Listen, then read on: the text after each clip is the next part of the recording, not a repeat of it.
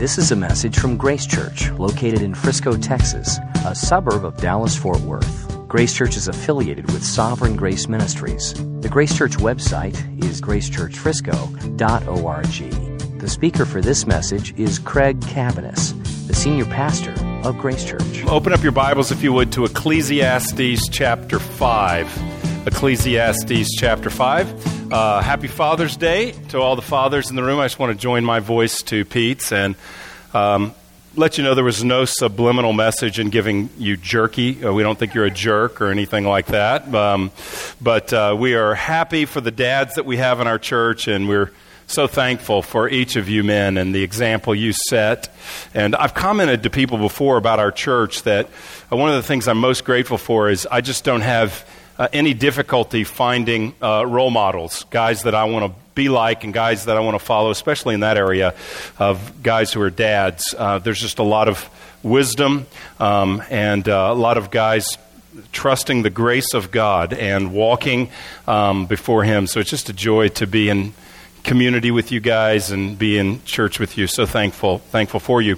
I normally, on Mother's Day and Father's Day, will typically preach a message on that subject. I, I didn't do that Mother's Day, and I'm not doing that today either. We're just sticking with where we are in Ecclesiastes.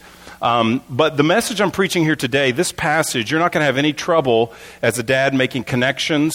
And I think as we make connections to this passage and application personally, um, it will serve our families tremendously. So if you are a dad with kids still under your roof, um, I, I think that the, this theme will, will help you as you're considering how to point your kids to Christ and raise them to know the Lord. Um, and if you've been with us as we've gone through Ecclesiastes, this passage feels very different. Much of Ecclesiastes has been, whoa, you read it once and you go, I, I'm not, is that really in the Bible? Did he really just say that? Some of the things that the author of Ecclesiastes says. This passage is the kind of stuff we might expect uh, the author to say, because he's now pointed us to God. Many of the passages, he's not talking directly about God. He's talking about the emptiness of life apart from God. But now he's going to direct us to the Lord. And so we're reading chapter five, verses one through seven. I'm reading from the E S V. Guard your steps when you go to the house of God. To draw near to listen is better than to offer the sacrifice of fools, for they do not know that they are doing evil. Be not rash with your mouth, nor let your heart be hasty to utter a word before God. For God is in heaven, and you are on earth. Therefore, let your words be few, for a dream comes with much business, and a fool's voice with many words. When you vow a vow to God, do not delay paying it, for He has no pleasure in fools. Pay what you vow. It is better that you should not vow than that you should vow and not pay. Let not your mouth lead you into sin, and do not say before the messenger that it was a mistake. Why should God be angry at your voice and destroy the work of your hands? For when dreams increase and words grow many, there is vanity. But God is the one you must fear. Let's pray.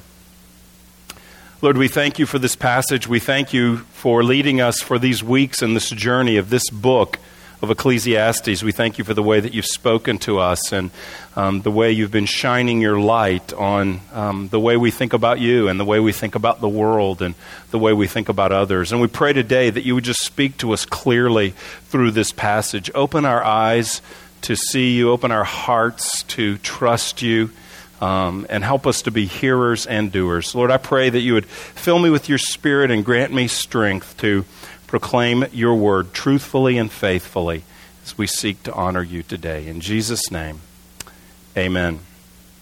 Well, really, the last sentence, the last phrase of this passage is the heart of the passage. It's really what's underneath all that he's saying. Look at verse seven. He says, "There, uh, but God is the one you must fear." God is the one you must fear. Before that, he says, where dreams increase and words grow many, there is vanity, but God is the one you must fear. Now, most of the book so far has been talking about vanity. That is the, the meaninglessness, meaninglessness of life apart from Christ. And now he's starting to weave in a second theme, which is life apart from Christ is vain. It's meaningless. It's empty. but we are to live instead knowing God and fearing God. He's speaking about how we encounter God. We are to think of God with awe. We are to think of God with wonder. With uh, with fear is the word that he uses. It's not so much a, a terrified dread for the person who's a Christian, for we've received forgiveness of our sins in Christ. So it's it's not as if God is harming us or has wrath towards us as believers or something like that. That's not what he's talking about. But he is talking about this high reverence, this revering God. And he's not just speaking about fearing God in general, but he's speaking about fearing God with reference to our worship. Look at verse one. Guard your steps when you go to the house of God. Guard your steps. So the, the context here is the house of God. He's talking about worship. For him, the author, who is likely Solomon, it would have been speaking of the temple. Um, we don't have a temple now as believers. We worship in all kinds of different contexts, but we gather together as believers and worship. And he's saying, when you do that, the house of God is the people of God. When you gather with the people of God and worship, like Sunday morning today, guard your steps on your way. That is, be careful. Think about your attitude. And how is your attitude to be? Well, he tells us at the end, we are to fear the Lord. So if we take the beginning, which is guard your steps when you come to the house of the Lord, the end, which is the fear of the Lord, we sort of get the theme that he's talking about throughout, which is gathering in the church with the people of God with the fear of the Lord. And he gives several instructions about that. The first one we just read. Number one is guard your steps. Guard your steps when you go to the house of the Lord. To guard means to approach with care. It is to watch over. If you're guarding something, you're watching over it. You're protecting it. And he's saying, guard your approach. Guard the way you come into the worship of God. Why? Because we're to fear the Lord. We're to have reverence for the Lord. We are to revere the Lord. And that doesn't happen just accidentally. We must be intentional and thoughtful, and consider who it is that we come to worship as we gather with God's people. So take care about how you come to worship the Lord, to revere him, because that doesn't happen naturally. We must prepare, we must guard, we must be careful with our steps. Now, I'm using the word revere. That is really a good a good idea or a good translation when we read, like in verse seven, about the fear of God. It is to revere him, to be awestruck, to be amazed by his character, his holiness, who he is. We are to revere him. So when you think about your own worship, or when you think about our worship together, is that something you think about? Do you revere God? Do we revere God? Is our worship service together reverent? Would be another way to ask the question. Is it reverent? Now, if someone were to just look externally at the environment, I think it, someone could draw the conclusion that we're not particularly reverent, that, that we're not particularly reverent in our worship if someone is looking at the environment. I mean, for instance, I'm speaking to you now in casual attire. Actually, it's kind of dressed up for me, but casual attire. Uh, I'm not speaking to you in clerical garb. I'm not in a, a robe or a suit. And so the delivery of even this message uh, is, is rather casual. If you think about the design of the room we're in, uh, it isn't long and narrow, it fans. And uh, it fans so that those over here and those over here can see one another, the family, the people of God, the church gathered together. Uh, we have high ceilings, but not super high ceilings, so there's not a sense of loftiness necessarily in the design of this particular room. Our music style tends towards pop culture and not high culture. And uh, so because of that, uh, it's more casual in presentation, the music that we sing.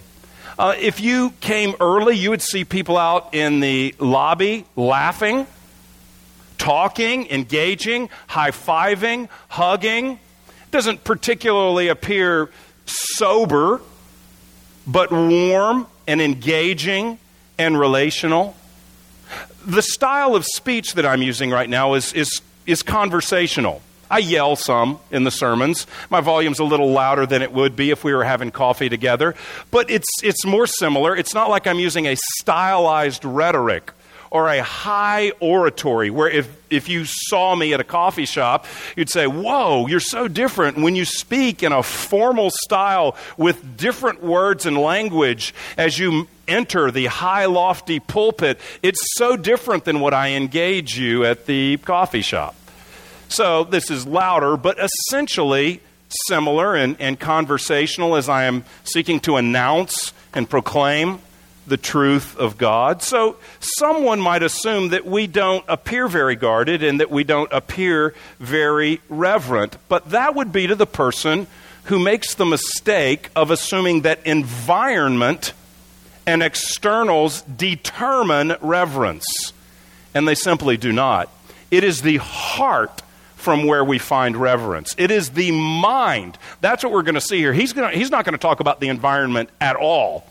It is the heart, it is the ear, it is the mind, it is the mouth, it is the soul, it is the approach that determines our reverence.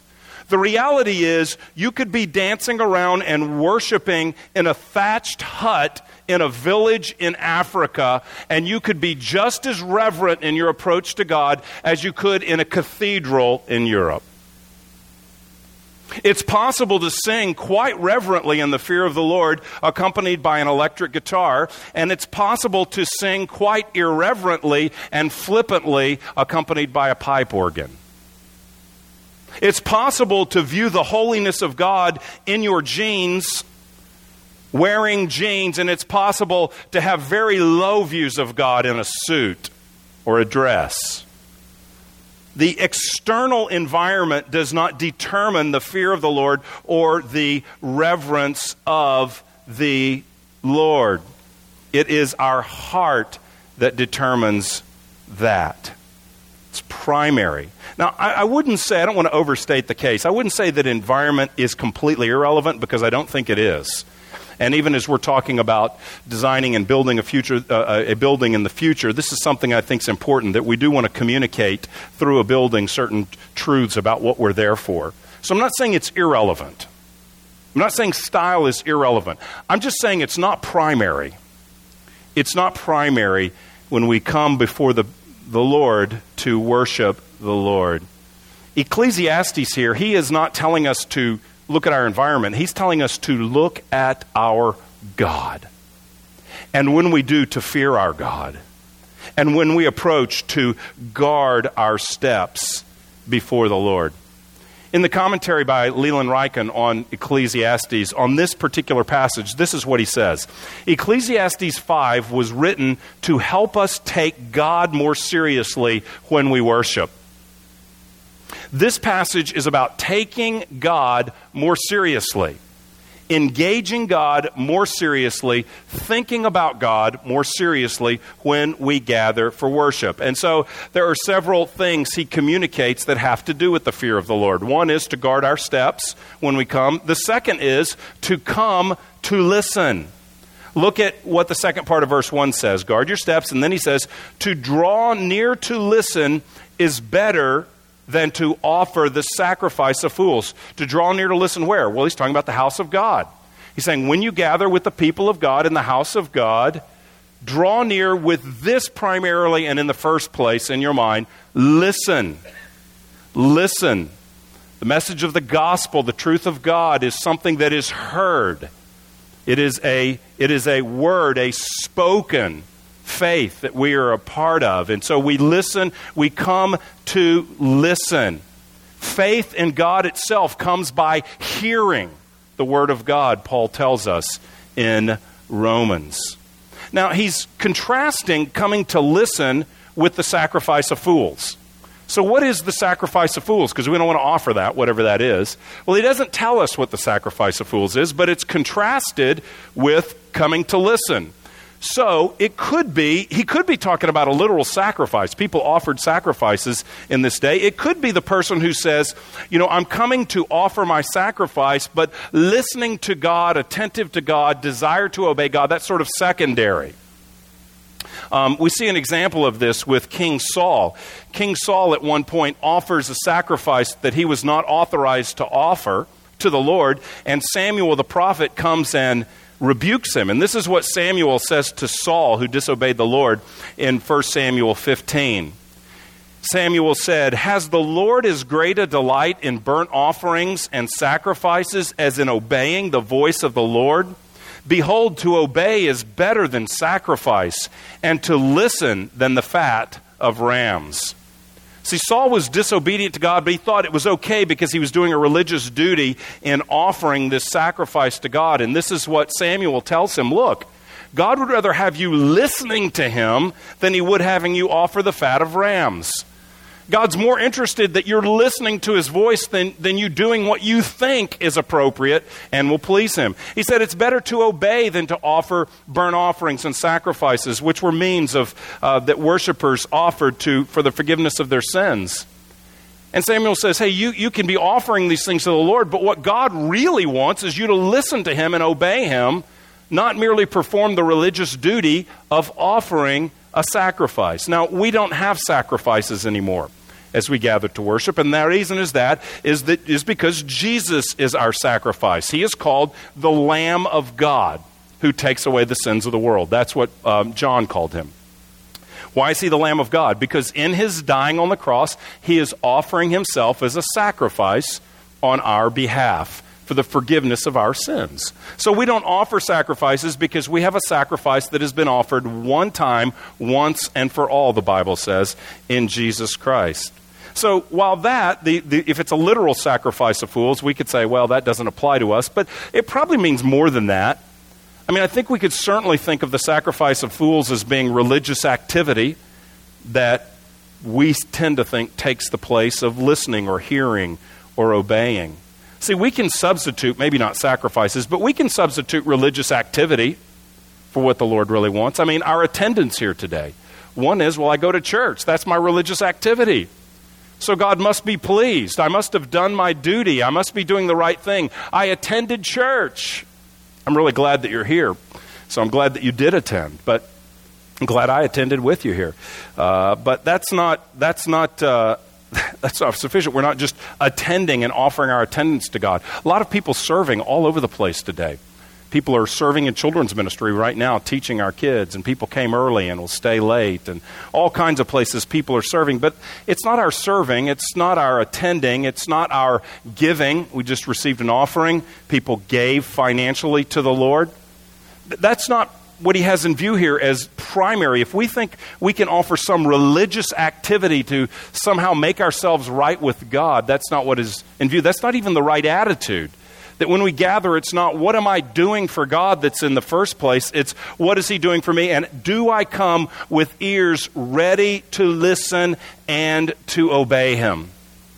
A disciple, we're, we're called to make disciples. That's the mission of the church. We're called to make disciples. And a disciple is someone who follows Jesus. A disciple is a learner. And so to be a follower or to be a learner of Jesus means that in the first place, at the most basic level, that we're a listener to Christ. We are a listener, and that's why he says, guard your steps when you come to the house of the Lord. Draw near to listen. That is the first thing we are to think about. When we first moved into this building, um, and moved out of uh, elementary school into this building, um, I stated a, an opinion, a preference. It is not a rule. It is not a law. It is not a standard at Grace Church. It's one guy's opinion. That's all it is. But my opinion was that we should call this room an auditorium and uh, not a sanctuary. And, and that's uh, That's counterintuitive because we're doing something religious here, so it seems like it should be a sanctuary. But here's what a sanctuary is. A sanctuary is a holy place. And in the New Testament, under the New Covenant, there are not locations that are particularly holy. There are people and there are activities that are holy, but there's not locations. Jesus doesn't speak of a location. It is to, to the nations, to the Gentiles, to the Jews, the gospel comes. And so what makes this, this is a sanctuary as we were gathered, but what makes it a sanctuary, it won't be a sanctuary in an, in an hour when everybody's gone. What makes it a sanctuary is that not it's a holy room, but that holy people are gathered here. The people of God are called saints, those who are set apart because Jesus has forgiven our sins and declared us righteous. We are set apart to God, and we are the holy ones. So when the people of God, sinful as we are, when the people of God are gathered, God declares us as holy people. When we're gathered, it is a sanctuary because it's a holy people that are gathered, but not, not just the building itself. It's not a holy place, and thus G two on Saturday nights can play wiffle ball in here.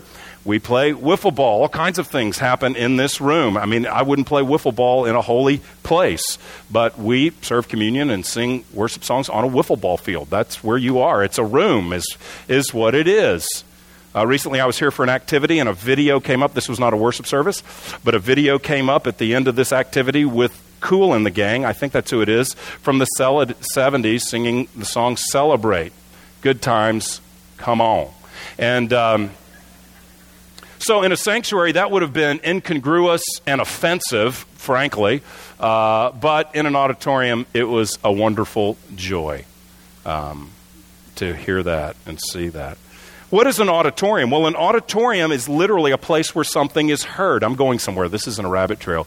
An auditorium is a place where something is heard. That's what it literally means. The Latin is a place for hearing. And, and Ecclesiastes says, when you come to the house of God, what should you be doing? You should be drawing near. Now, they would have called it a sanctuary. The temple certainly was. But they would have drawn near to listen.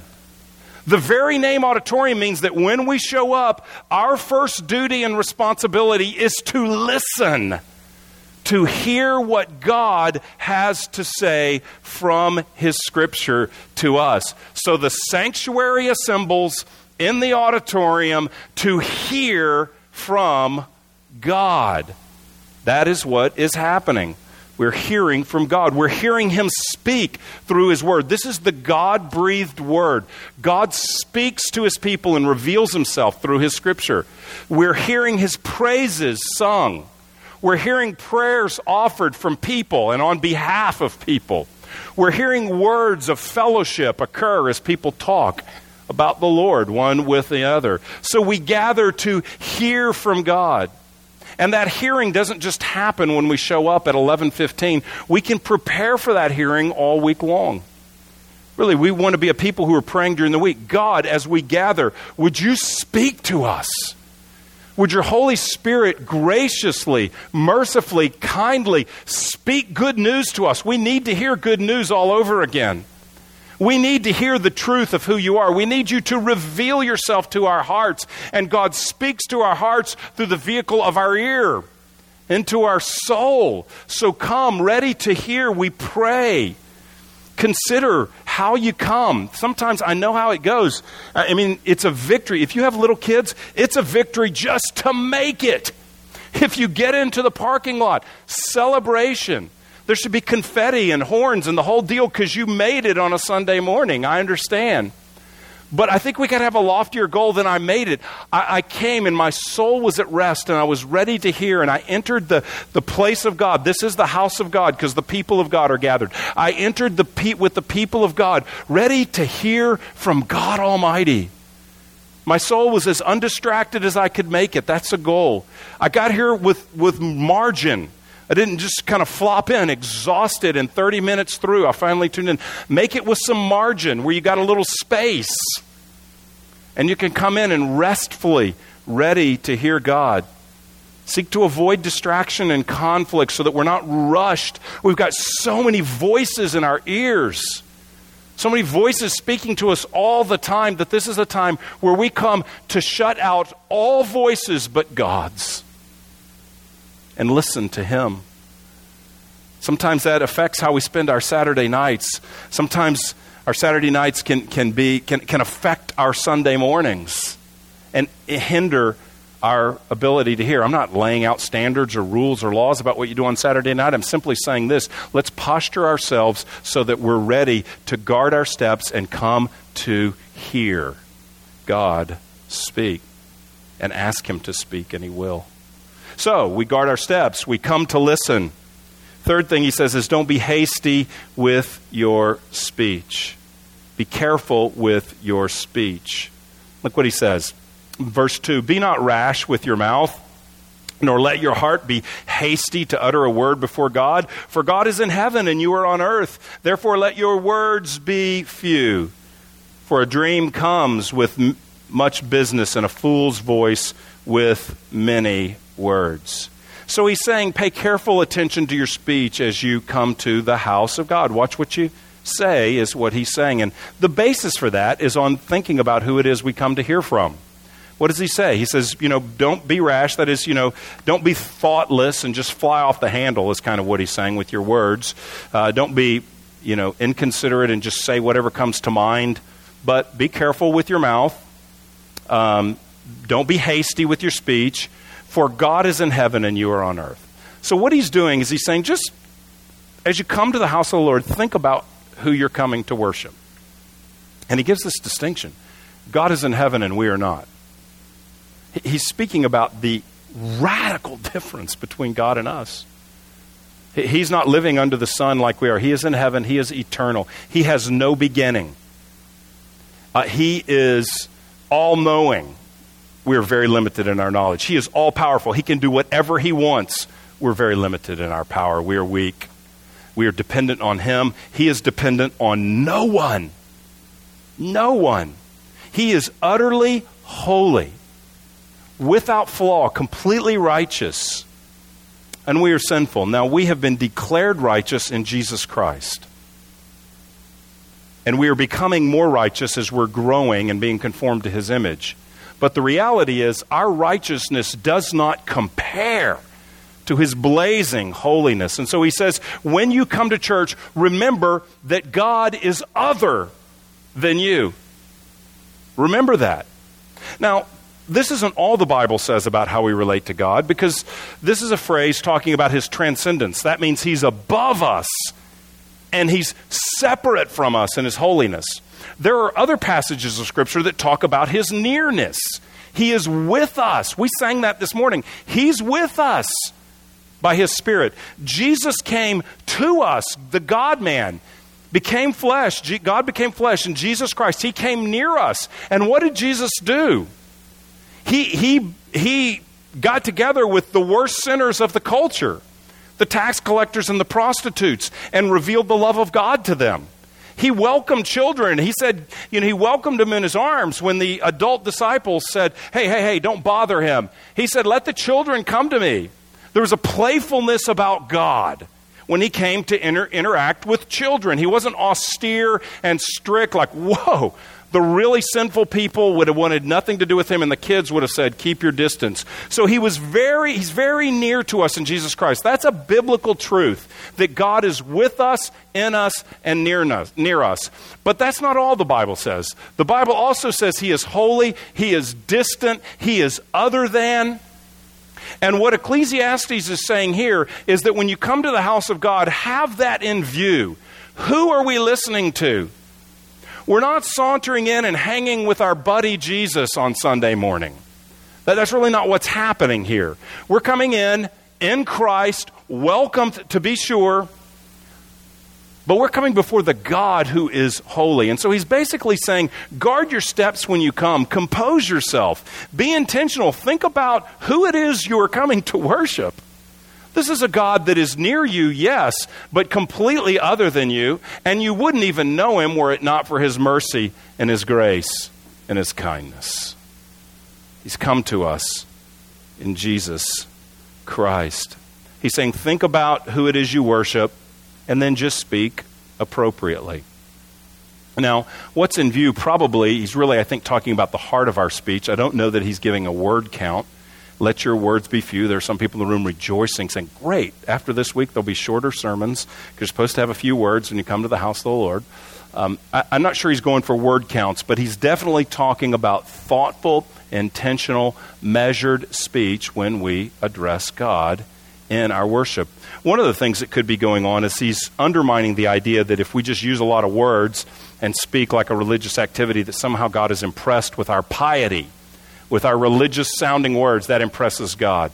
You know, Jesus said just the opposite. When Jesus taught us how to pray, the Lord's Prayer, which you're probably familiar with, likely familiar with, you know, he opened it up by saying, look, don't think that a lot of wordiness is going to impress God. This is what he said in Matthew six. This is Jesus. When you pray, do not heap up empty phrases as the Gentiles do, for they think that they will be heard for their many words. Do not be like them, for your Father knows what you need before you ask him. Pray then like this, our Father in heaven, hallowed be your name. And you, you know the rest of the prayer probably.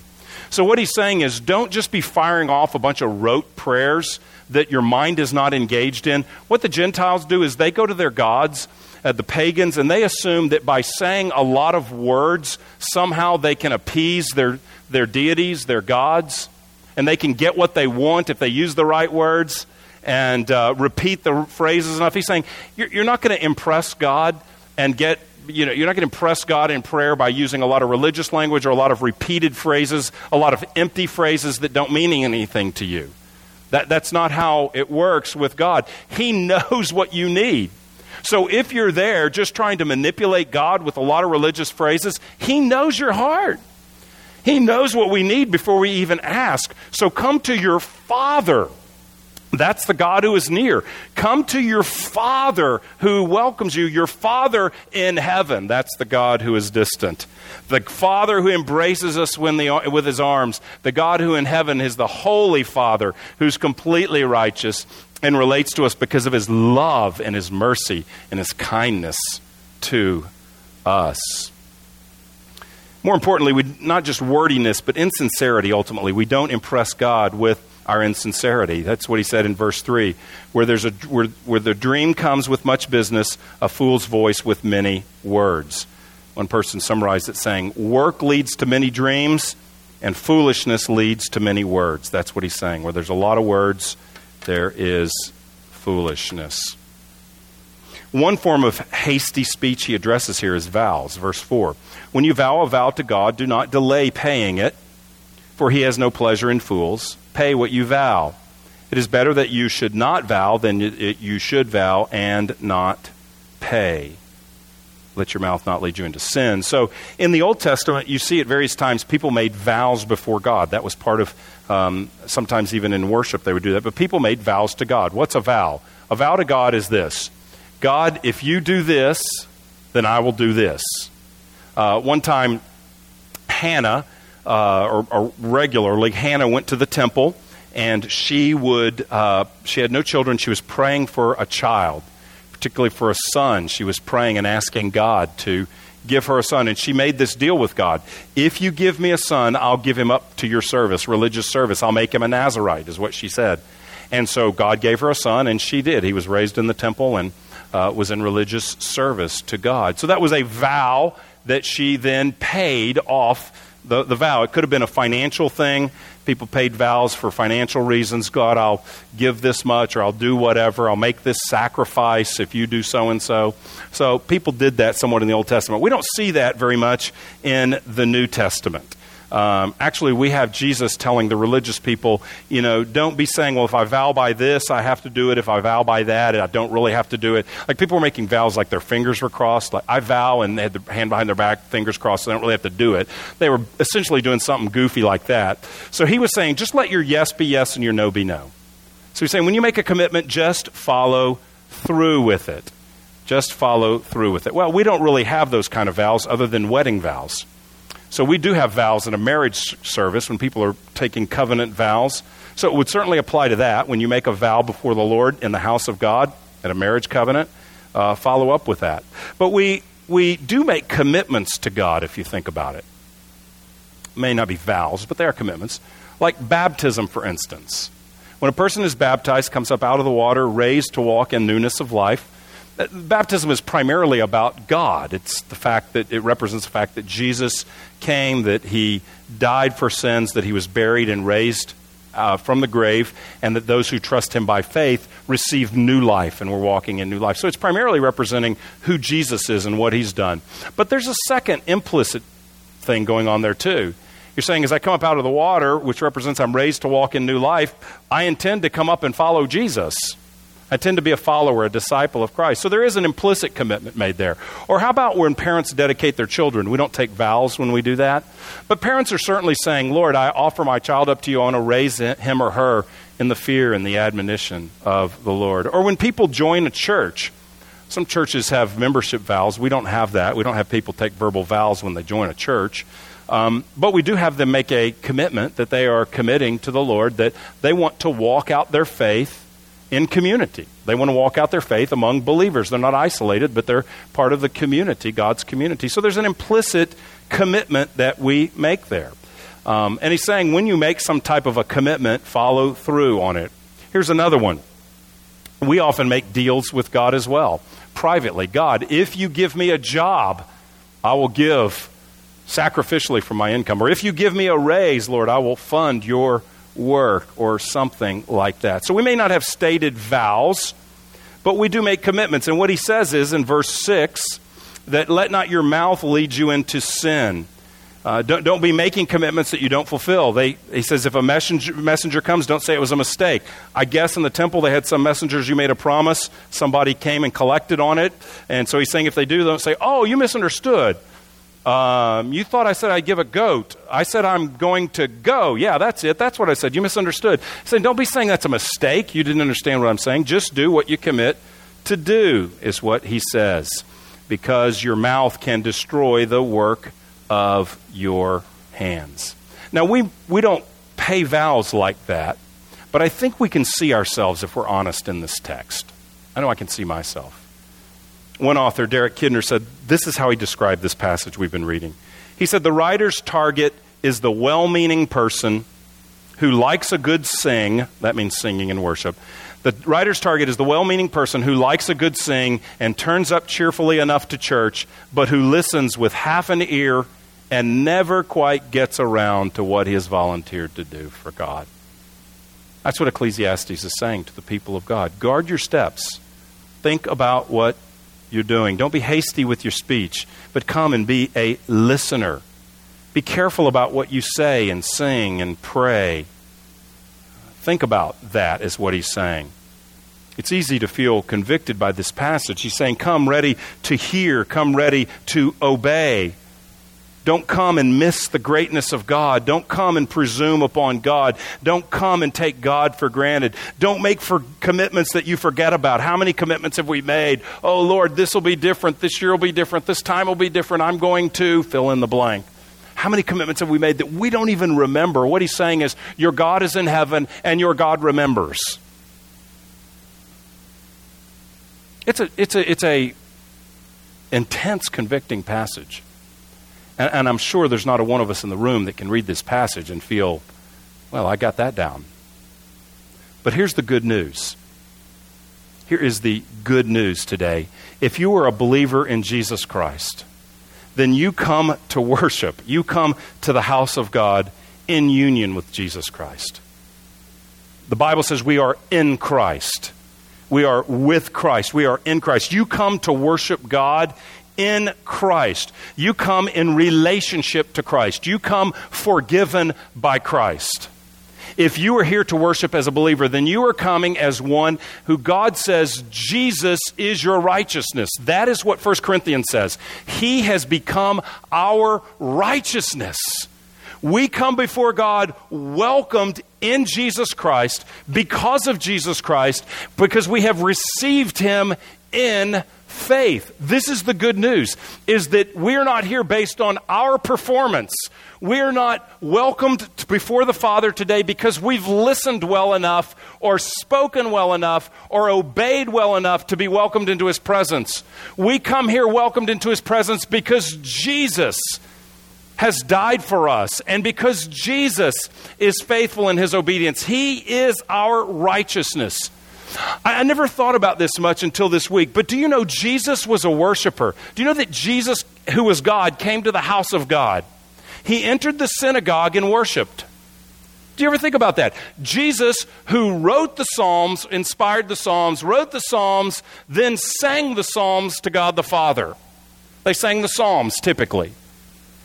And Jesus never sang a word that he did not mean. Do you know that Jesus heard God's word, the Old Testament, read in the synagogue and in the temple? And do you know that when the Bible was read, the author of the Bible listened to the Bible and obeyed every word that was ever read? How many times do I hear an application? How many times do I preach an application and walk out there and fail to live the application? Jesus never walked out of the synagogue and failed to do one thing that the Bible called him to do. Jesus never made a commitment that he failed to fulfill. Our whole hope today is that Jesus keeps his promises. Jesus says he will never leave us or forsake us, and we're here gathered today banking on that, that he's with us. Jesus loves us. He has loved us with an everlasting love, and we're banking on that today, that nothing can separate us from God, that nothing can separate us from the love of God. We are showered, drenched, flooded in the love of God today, cared for by God. He is our Father, our Shepherd. And he receives us and welcomes us, not based on how good we are, because none of us, I just ran through these verses, none of us have fulfilled this.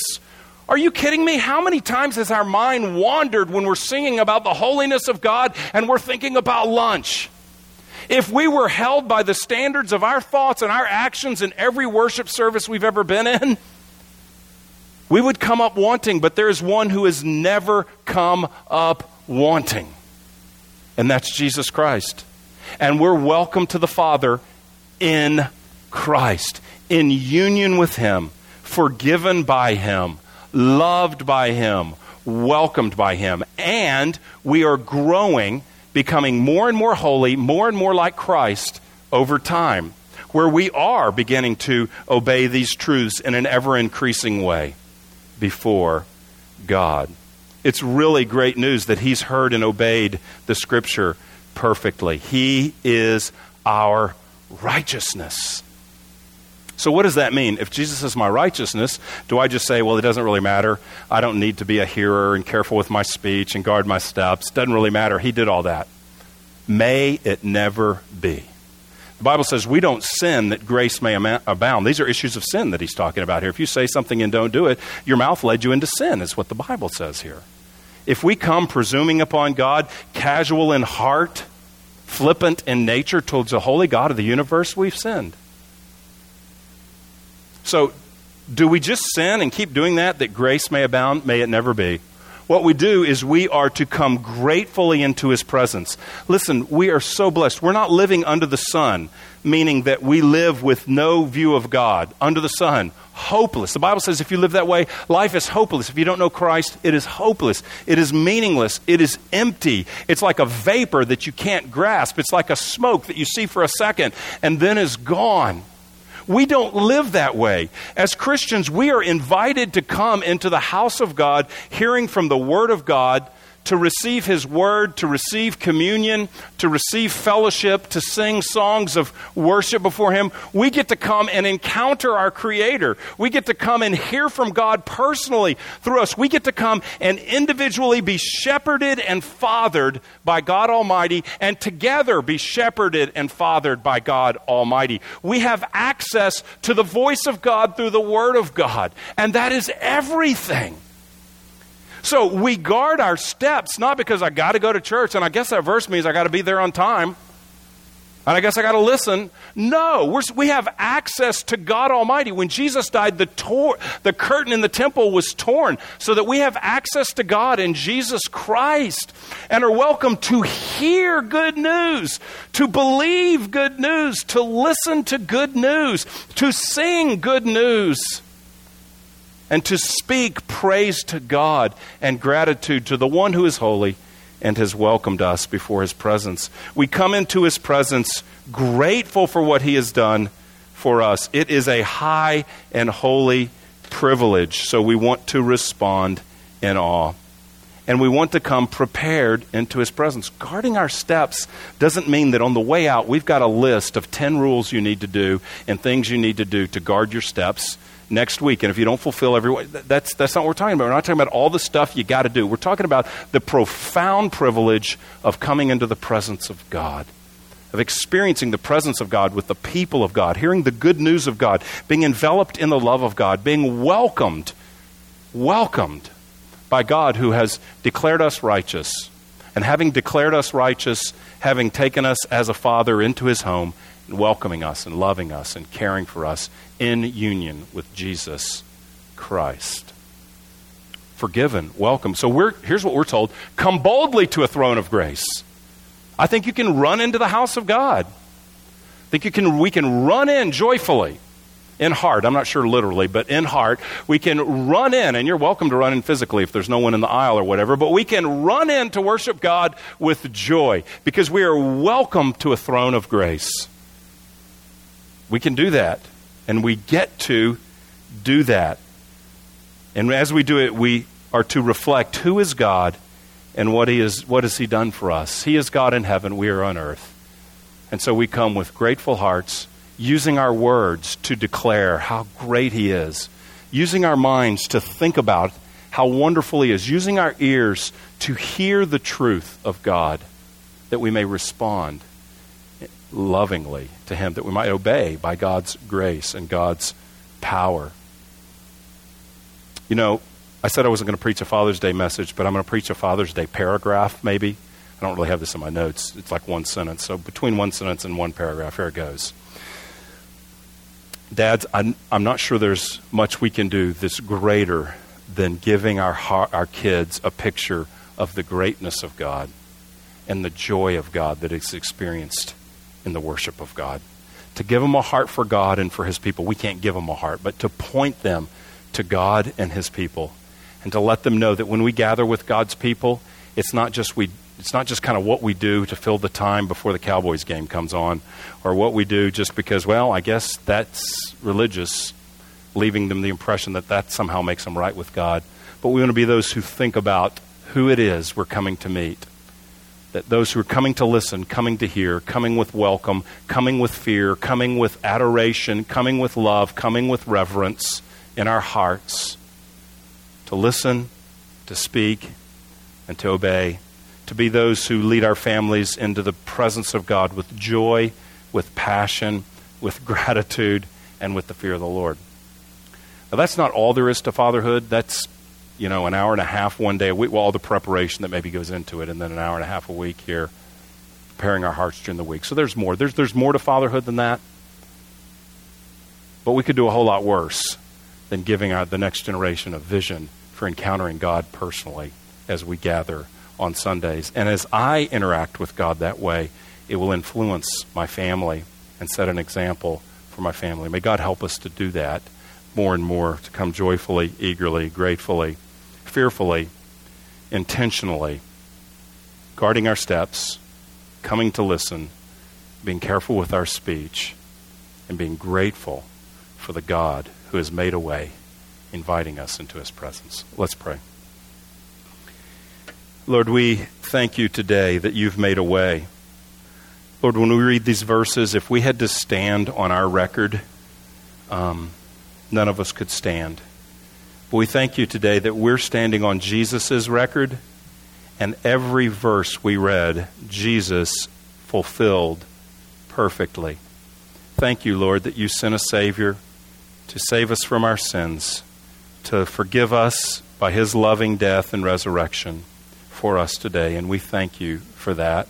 And we thank you, Lord, that you welcome us. We pray that we would be a people that are reverent of heart, that we think big thoughts of you because you are a big God, that we have, that we have a fear of you, a healthy fear, that, Lord, we see you in, in your holiness, and also in your nearness and your love. Lord, help us to walk that balance. We don't want to be a church that ignores the holiness of God and just talks about your nearness, but we don't want to be a church um, that ignores uh, your nearness either, Lord. We want to see you as near. We want to see you as holy, and we want to relate to you in Christ. Thank you that you welcome us to a throne of grace, and we offer ourselves today as living sacrifices for your glory because of Jesus in his name. Amen. You've been listening to a message from Grace Church. For more information, visit w w w dot grace church frisco dot org.